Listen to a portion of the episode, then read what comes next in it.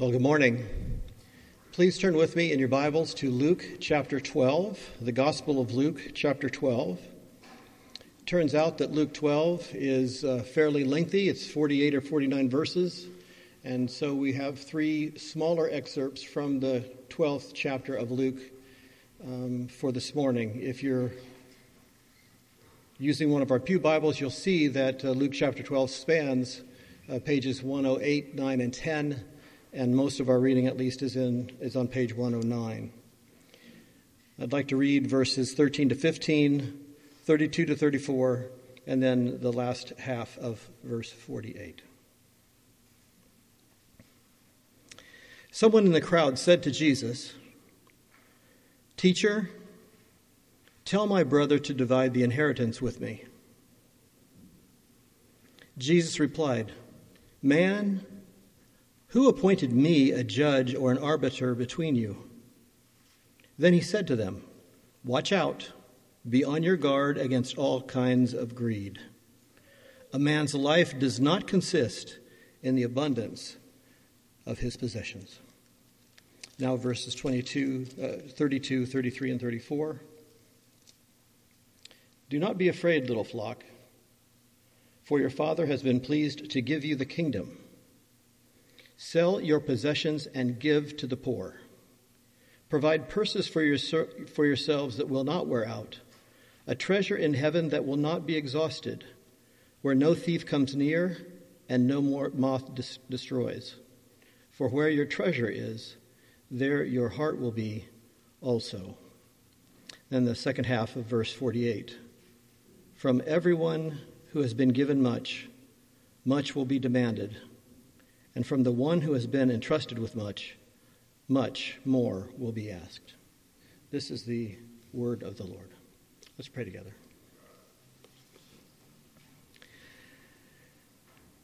God our Father, once again we stand in this place of need.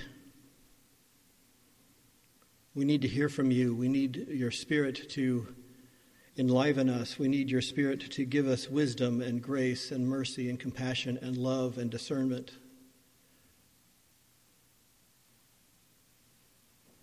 In short, we need you. And so now, as Pastor Yuri comes to share your word with us, we pray, Lord, that you'd give us open ears and open hearts, open minds. Not just to any old thing, but to you, your voice, your word your truth, your life, that we might be yours forevermore. In Jesus' name, amen. Thank you, Pastor Mark. Giving to the local church is the most concrete way to pursue the generosity and humility that Jesus demands but it's no guarantee of success. That's the central truth of today's message. A hundred years ago, no one would have batted an eyelash at that sentence, but I'm quite sure that it's a controversial statement today, so that's why I'm giving it to you right away. And I'll leave it on the screens for you to write down and consider carefully, and we'll come back to it a few times this morning. I don't know about you, but when I read the Gospels, Jesus always seems to do and to say the last thing I would expect. Take this story we find in chapter 12 of Luke's Gospel. This is a chaotic scene. If you go back to the beginning of the chapter, you'll see that Jesus is at the peak of his popularity. Luke tells us that so many thousands had gathered that they were trampling each other, hurting each other. And why had they gathered like this? Well, Luke doesn't say. He doesn't say that they were keen to hear Jesus teach. He doesn't even say that they wanted to see a miracle. He certainly doesn't say that they understood who Jesus was. What Luke does tell us is that he had just provoked the Pharisees and the teachers of the law to oppose him fiercely. These were the people who, according to any human strategy, would have been his natural allies. Well, whatever the reason the people had gathered, it was an ugly scene. There was pushing, there was shoving, there was a frenzy, there was a swarm. And yet, even in this circumstance, Jesus still tried to teach the small number of people in the crowd who were actually his disciples, the people who actually took him seriously. Now, we have to assume that he was shouting to be heard. It was such pandemonium that even the leader of Jesus' followers, Peter, had to ask him who exactly he was talking to, the crowd or, or us. Because people from the crowd started to call things out to Jesus. Now, what Luke records for us is a fairly simple request Jesus, Jesus, tell my brother to divide the inheritance with me. Tell my brother to give me my fair share. Now, it would have been easy for Jesus to play to the crowd and just get them on his side. He could have just stated the obvious and upheld the cause of justice. To agree publicly that it is good and right to divide things fairly seems like a no brainer. But Jesus doesn't do that at all. Instead, he turns on the one who called out, the one who made what seems like a reasonable demand. He turns on the man who thinks he's been cheated by his brother. Here was a perfect opportunity for Jesus to keep hammering away at the rich and the powerful. Instead, he takes on the mob.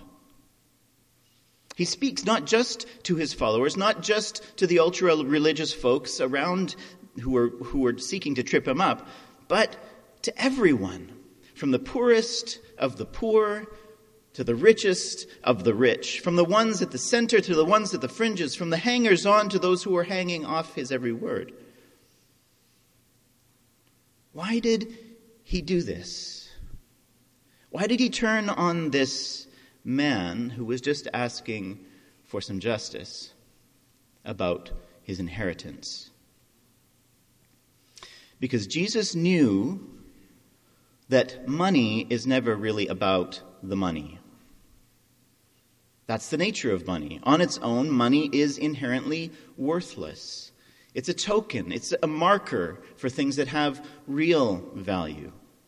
Even the man's request demonstrates this. He was not looking for money exactly, he was looking for what was coming to him. He was looking for justice, at least in his own mind, he was. Money is not really about the money.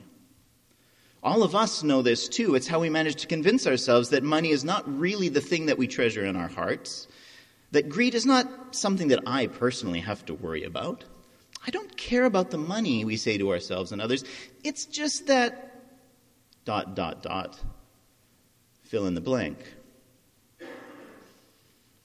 Well, in the course of preparing for this sermon, just as I did last week when I was speaking on the topic of time, I surveyed the whole Bible this week to remind myself of what it has to say about money and, more specifically, about giving.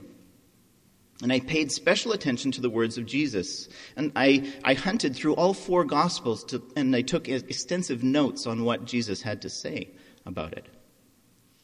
In preparing for this sermon, I also looked at a number of studies that summarize giving trends in Canada over the past few decades. And finally, over the past couple of months, I've been looking back through Bethesda's annual reports for the last 30 years, making a spreadsheet that compared giving with average attendance. Well, I'm sure that the bad news about that is not really news to anyone. The total amount that we're receiving today is less than it was 30 years ago, and that downward trend corresponded with a drop in attendance. Now, of course, that drop in attendance and in the total dollars that were donated has affected Bethesda's ministry in all kinds of ways, but that's not really what's interesting to me. The really interesting thing to me was what happened when I divided the total amount that people gave by the number of people who were attending Bethesda. Now, as you can see, there's a lot of fluctuation. But the encouraging thing for me as a pastor is that even when you adjust for inflation, the trend in individual giving went upwards. In other words, on average, people over the years have been giving slightly more every month than they used to. This runs contrary to the larger Canadian trends, where individual giving has mostly gone down. So, Bethesda, you have been bucking the trend. Congratulations. That pleases my heart, and I think the heart of God. But after I thought about this for a while, it made some sense. We have relatively fixed costs, and we have fewer people to cover them. So it's kind of like if you're renting a house with a few people and one of your roommates moves out. Everyone who is left is going to have to pick up some of the slack. But the really exciting thing to me as your pastor is how this average increase in giving demonstrates your commitment to this people, to this place, to this ministry over three decades, and of course, far beyond that. Of course, these calculations that I've made don't reflect Bethesda's total financial picture, but I didn't really mean for them to. They don't also tell me if there are a small number of individuals who are giving a lot more while others are giving the same or even less than they used to. I don't have access to that information, nor do I want it. But in preparation for a sermon, on giving, what I wanted to see were some solid numbers. I wanted to know what the actual trend lines for those who attend Bethesda Church have been over the years. At the same time, while Bethesda's individual giving numbers are better than the trends we see in the general population, the Bible calls us to giving that is of an entirely different order. The generosity of Christians to their churches should blow all other giving to all other organizations by all other people out of the water. And that's not only because our cause is the most worthy or because the needs we meet are the greatest, our cause is the most worthy, and the needs of the people we meet, we serve are the greatest, but the God we serve owns the universe. God doesn't need our money. And if God doesn't need our money, this must mean that meeting needs is not the primary reason that God has called us to give. Christians are called to selfless generosity for entirely different reasons. But why are we supposed to give to the church? I heard Jesus talking about in Luke 12 about giving to the poor. Why are we supposed to give to the church? Well, I'll get to that. But for now, I'm simply going to reinforce what I said at the beginning of today's sermon that giving to the local church is the most concrete way to pursue the generosity and humility that Jesus demands, but it's no guarantee of success. As I studied the scriptures this week, I was forced to reconsider what I thought I knew about giving. I realized that what I'd been taught in the churches I attended was not quite right. Over the past few decades in the evangelical world, partly out of compassion, partly out of a desire to combat legalism, and partly, frankly, as a reaction against embarrassing scandals, there has been a strong reluctance to talk about giving and about tithing in particular. Now, traditionally, if you're not familiar with the term, traditionally, tithing means giving one tenth of your income to your church. Now, in my experience, hardly any pastors outside of the false teachers of the prosperity gospel talk about tithing with any regularity. Instead, we hear about sacrificial giving, that is, if we hear about preaching about giving at all. And while that's a good thought, it's not a clear target. And without a clear proportion as a target, we all tend to err on the side that's a little bit more comfortable of sacrifice. In my study, I discovered that whatever anyone may tell you, proportional giving is very much a biblical principle. Now, in the past, the way that tithing has been taught has often been overly simplistic. It pays no attention to the context of the biblical passages that talk about it, and it often applied those passages in misinformed and selfish, frankly, selfish ways.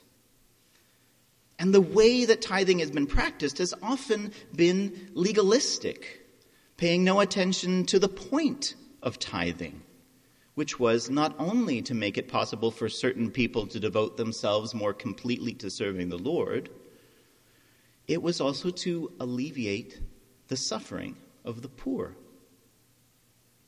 And also an occasion for everyone men, women, and children, all the servants, and all God's ministers to celebrate together.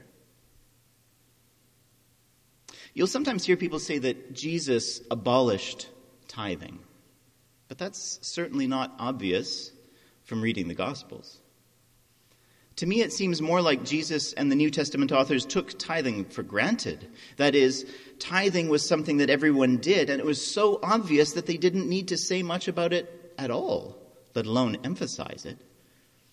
In fact, when Jesus does mention the tithe, that was just before Luke 12 and Luke 11:42, he says, "Woe to you, Pharisees, because you give God a tenth of your mint, rue, and all kinds of other garden herbs, but you neglect justice and the love of God.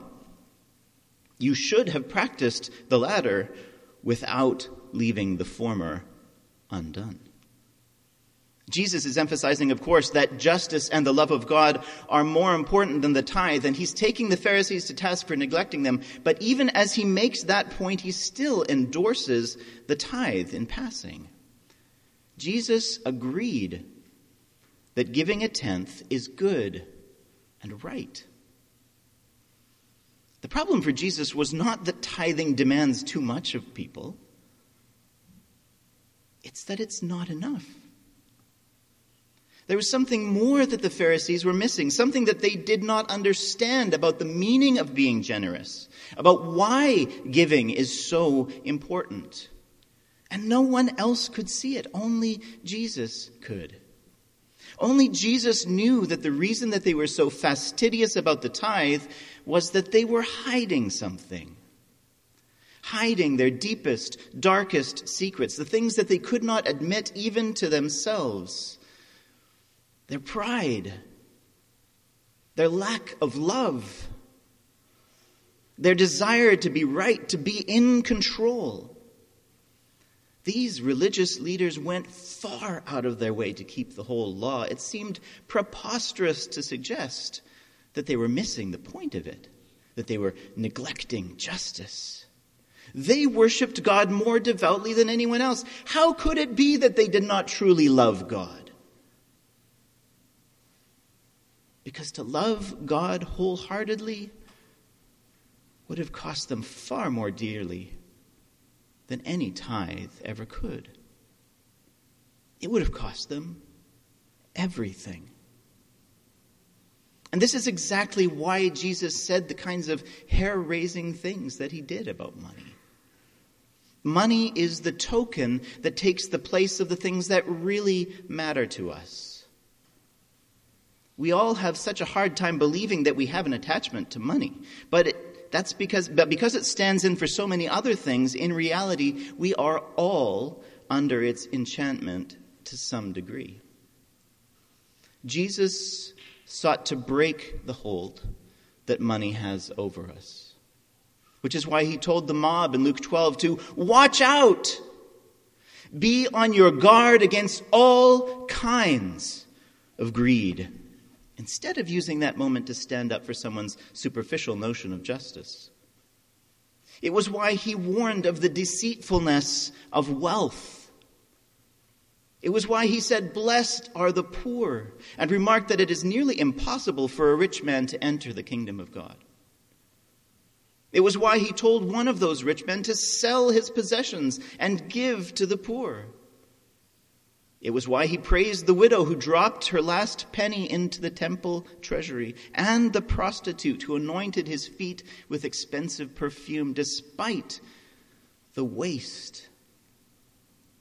It was why he said that anyone who does not give up everything he has cannot be my disciple. It was why he considered doing the will of God to be his food and the wages of God's workers to be the harvest of souls. It was why he challenged one of his penniless disciples to buy bread for thousands of people, all the while knowing that he would be the one providing the meal.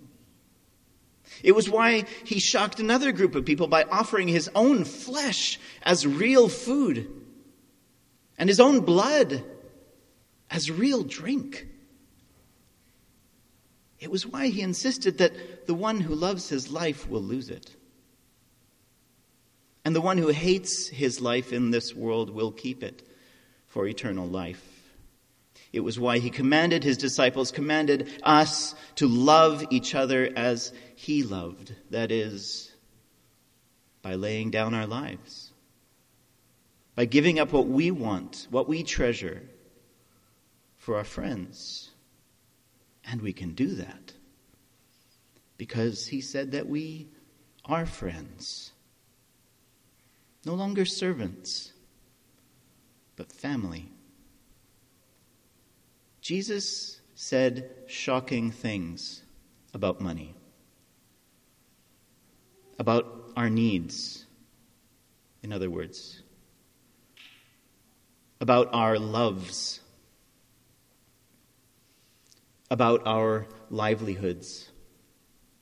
He said these shocking things to shake us out of our selfishness, out of our self sufficiency, out of our self interest. But as his experience with the Pharisees showed, merely being generous carries its own risks. He knew how easy it is to use generosity as cover for the sins that are hardest to root out. He intended for us to relinquish the passing things that we treasure in order to find our lasting treasure in Him and giving to the church you attend, to the local expression of His body, is the most concrete way to pursue not only the generosity, but also the humility that He demands. When we give to our church, we're not just being generous, we're working at becoming humble we're demonstrating our trust in the Lord precisely because our church is local, precisely because His body is here. And that's where we are in our bodies. We're humbled precisely because we know these people. We know their gifts. We know their foibles. We know the ways they inspire us and the ways that they challenge us. We're humbled because we know that to get anything done, we have to work together.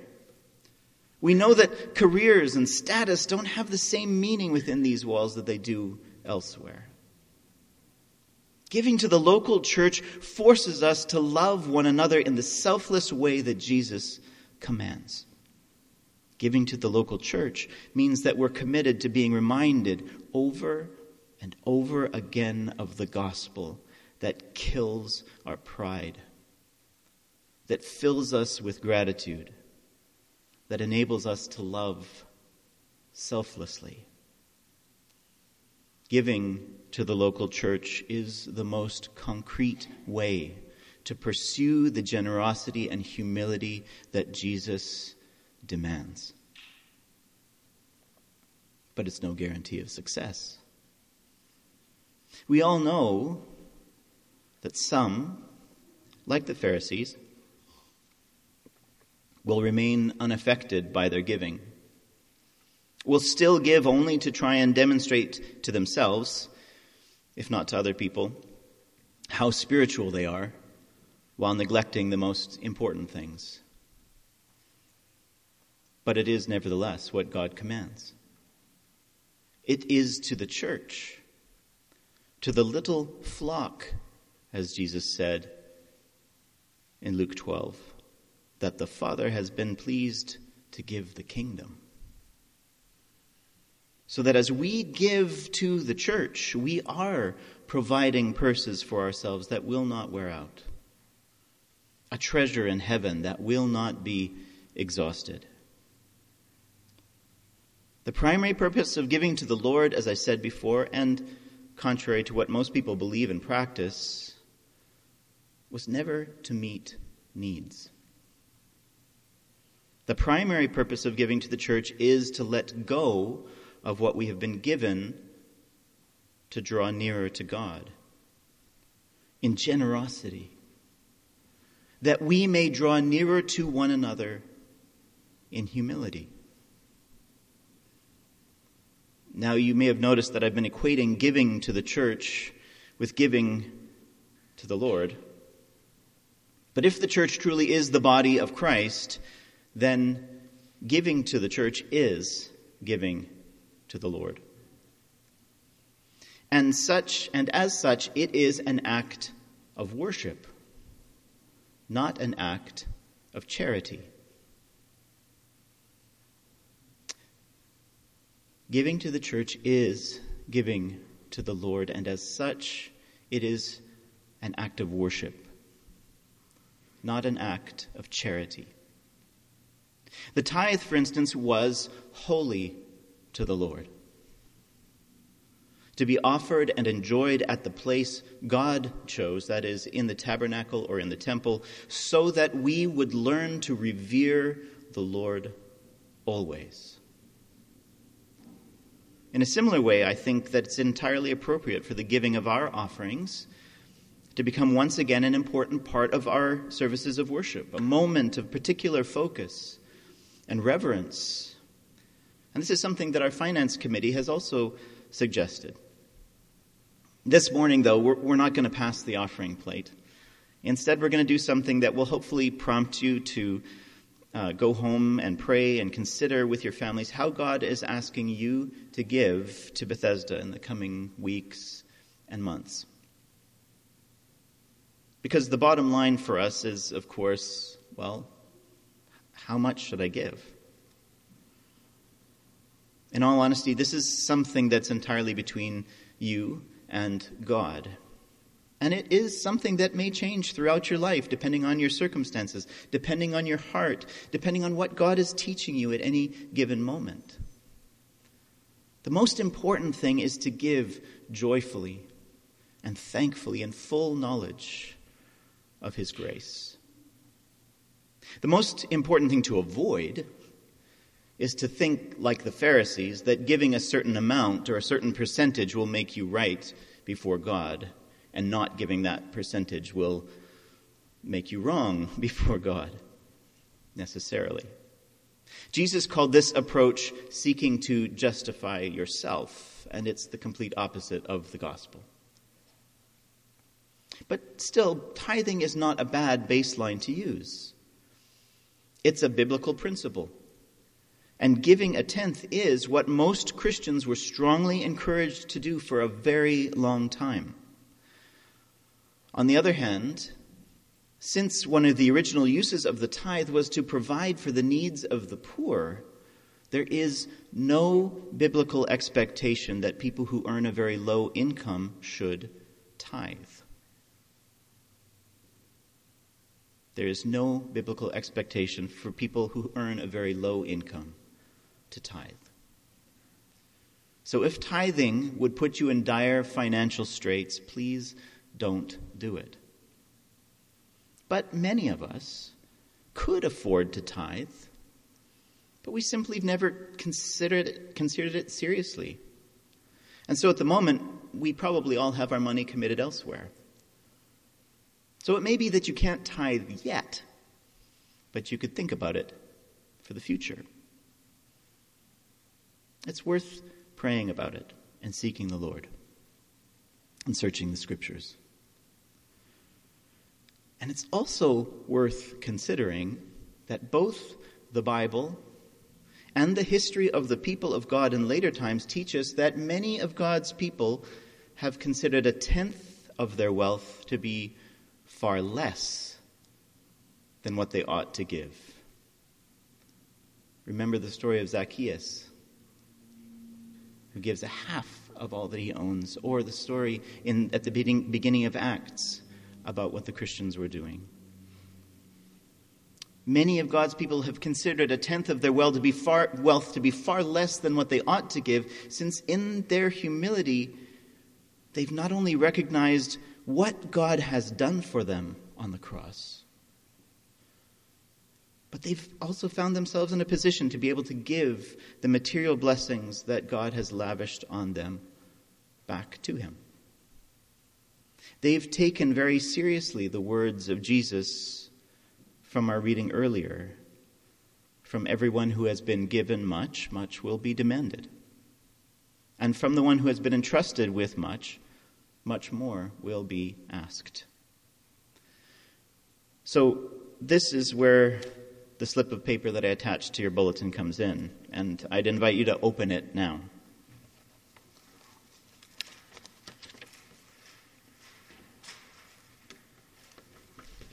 If you don't have one, there's it's up. Uh, I've put a copy of it up on the um, on the screens, and as I said, there are more in the office for those who uh, are not able to find one. If you look at the writing on the paper at the top, you'll see that it's in the form of a prayer to God. It says, Lord, I recognize that by giving to my church, I'm giving to you, and that this is an act of worship, not an act of charity.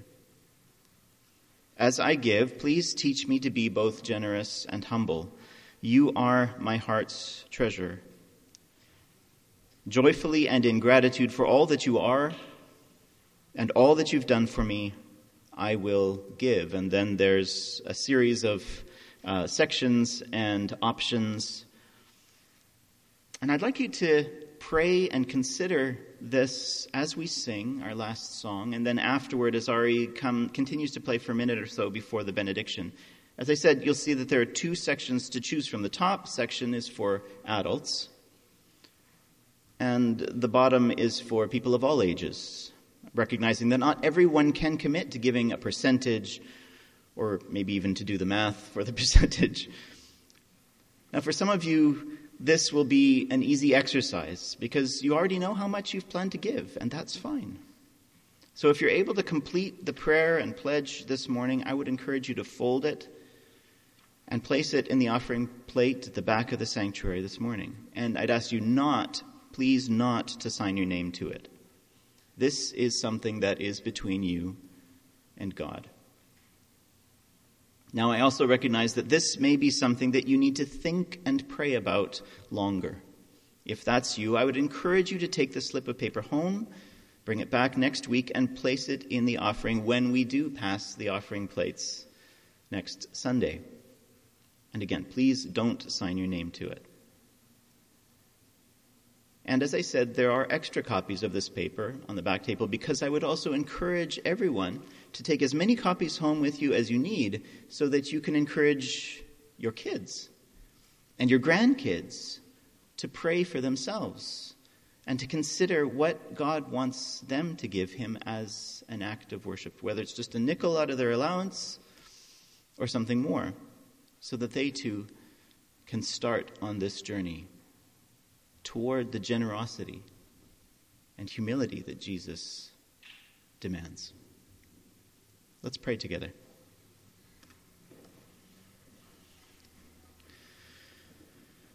Lord God, this message is uncommon and runs counter to our feelings, counter to our culture, counter to our anxieties. So it's hard to hear. It's hard to preach, hard for me to consider when I realized on Friday that I was allowing myself out of the out of the uh, off the hook because I know all the answers to why Jesus didn't actually mean what he was saying.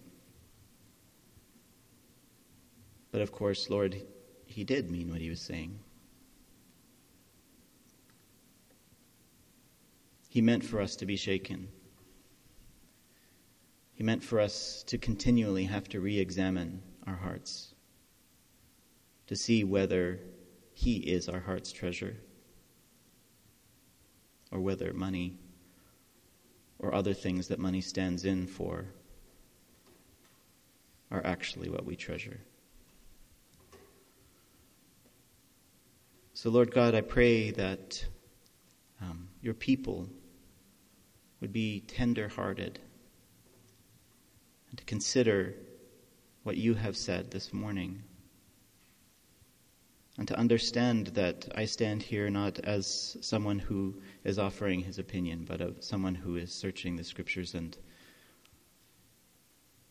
faithfully ap- applying and preaching what the Bible says.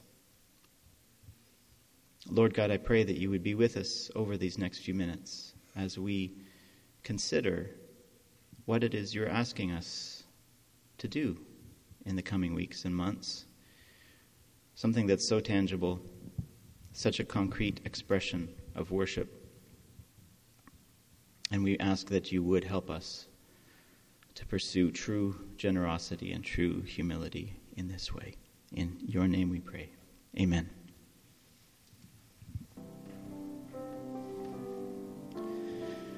Thank you for joining us this morning. As benediction, I'm going to read a little bit more of Luke chapter 12.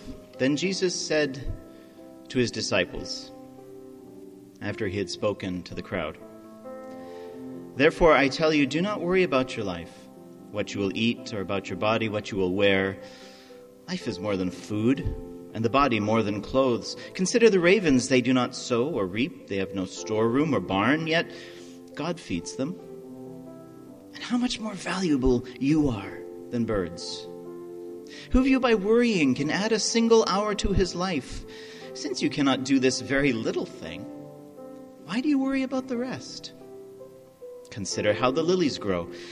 They do not labor or spin, yet I tell you, not even Solomon in all his splendor was dressed like one of these. If that is how God clothes the grass of the field, which is here today, and tomorrow is thrown into the fire, how much more will he clothe you, O you of little faith? And do not set your heart on what you will eat and drink. Do not worry about it. For the pagan world runs after all such things, and your Father knows that you need them. But seek his kingdom, and these things will be given to you as well. Let's pray together. Lord, we pray that you would be pleased with our offerings this morning, our offerings from our voices, our offerings of time, and our offerings in every other way conceivable.